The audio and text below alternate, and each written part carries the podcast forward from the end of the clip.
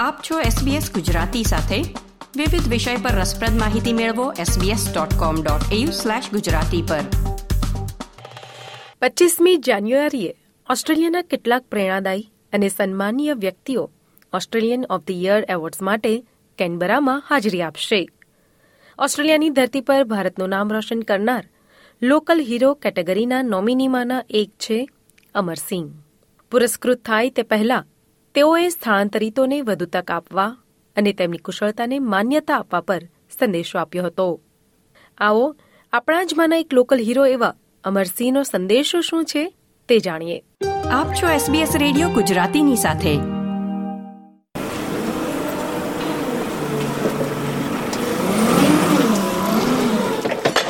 જાન્યુઆરીમાં હાલ લોકો કદાચ નવા વર્ષની રજાના સમયગાળામાંથી પાછા ફરતા હશે પરંતુ અહીં પશ્ચિમ સિડનીમાં કામકાજ તો પૂરજોશમાં ચાલી રહ્યું છે.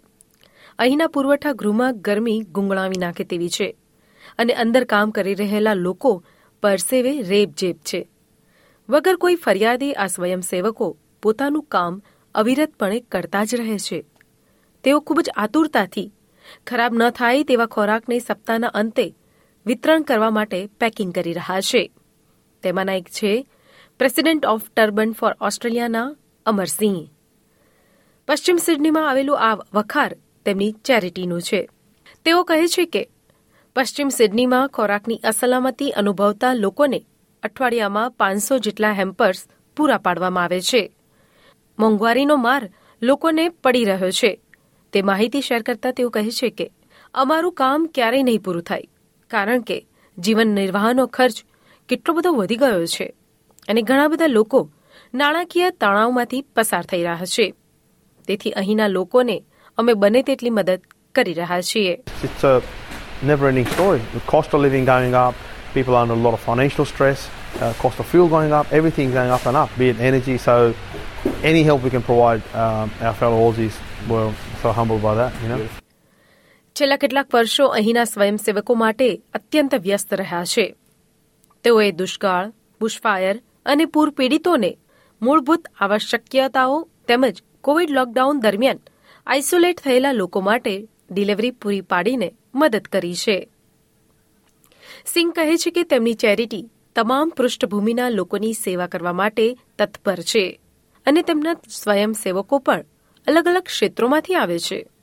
તેઓ કહે છે કે ભારતીય હોય કે ઓઝિઝ, ઇટાલિયન હોય કે લેબનીઝ, અમારો હેતુ એક જ છે કે મદદ માટે દરેક જણ એક સરખા છે the Indian background, we've got the Aussies, we've got the Lebanese, we've got the Italians, we've got the Asians. Everyone comes in together because with one purpose to help.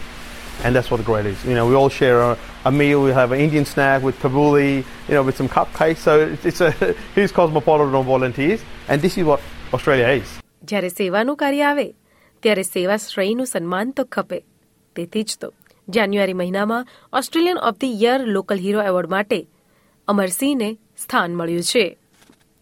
તેઓ કહે છે કે, મારા શીખ ધર્મમાં મારી શ્રદ્ધા છે કે અન્યોની સેવા કરવી એ જ ભક્તિ છે, જે મને આ કાર્ય માટે પ્રેરી રહી છે. અમરસિંહે એસબીએસ ન્યૂઝને વેસ્ટર્ન સિડનીમાં આવેલા તેમના ગુરુદ્વારામાં આમંત્રિત કર્યા હતા.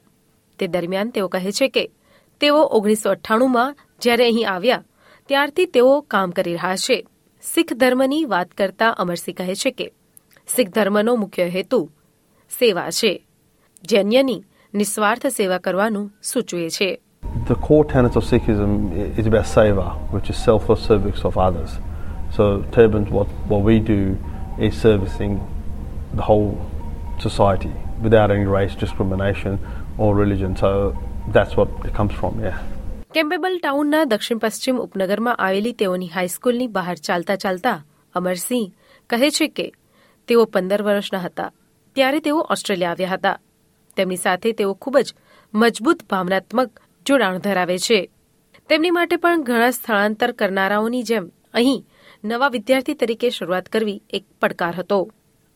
ત્યારે કંઈક હતું કે જેથી તેઓ સ્વયંસેવકની ભૂમિકામાં ટકી રહ્યા. Australian of the year awards પહેલા તેમનો સંદેશ સ્થળાંતર કરનારાઓ માટે છે. તેઓ જણાવે છે કે ઘણા બધા એવા લોકો હોય છે કે જેઓ પોતાના પરિવારને જમાડવા માટે જ્યારે તેઓ પરદેશ આવે છે ત્યારે પોતાના સપનાઓને બાજુએ મૂકીને ખૂબ મહેનત કરતા હોય છે I think I want to put the migrant story forward about how the struggles are and how it takes you years and years to settle down. You know, starting life out of a suitcase, it, it, it's a big journey. And people have to park a lot of deem, dreams and aspirations to the side uh, to just put food on the table for their families. So it's, it's a huge um, contribution to the society, but also a huge sacrifice on, their family and their own personal ambitions. Amarsinh કહે છે કે ઘણા સ્થળાંતર કરનારાઓ ઉચ્ચ સ્તરની લાયકાત સાથે અહીં આવે છે અને બાદમાં તેઓને ફક્ત અકુશળ કામ કરવા માટે દબાણ કરવામાં આવે છે.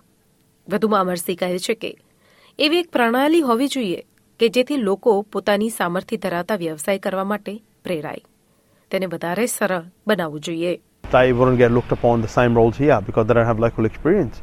And although they might have the, the, the degrees and qualifications, but then they have to go back and reassess them in the Australian system. So a lot of that takes time and, and money as well. I think there has to be a way to encourage more people to go back to their own professions, make it easier for them. ચેરિટીની વાત કરતા અમરસિંહ કહે છે કે આ charity તો માત્ર એક ઉદાહરણ છે કે જે કેવી રીતે થોડી ઉદારતા દાખવીને ઘણી દૂર સુધી મઝલ ખેડી શકાય. એસબીએસ ન્યૂઝ માટે ટીઝ ઓક્યુઝી દ્વારા પ્રસ્તુત અહેવાલ. એસબીએસ ગુજરાતી પર તમે સાંભળ્યો. મીરાની મહેતા પાસેથી. લાઇક શેર કોમેન્ટ કરો. એસબીએસ ગુજરાતીને ફેસબુક પર ફોલો કરો.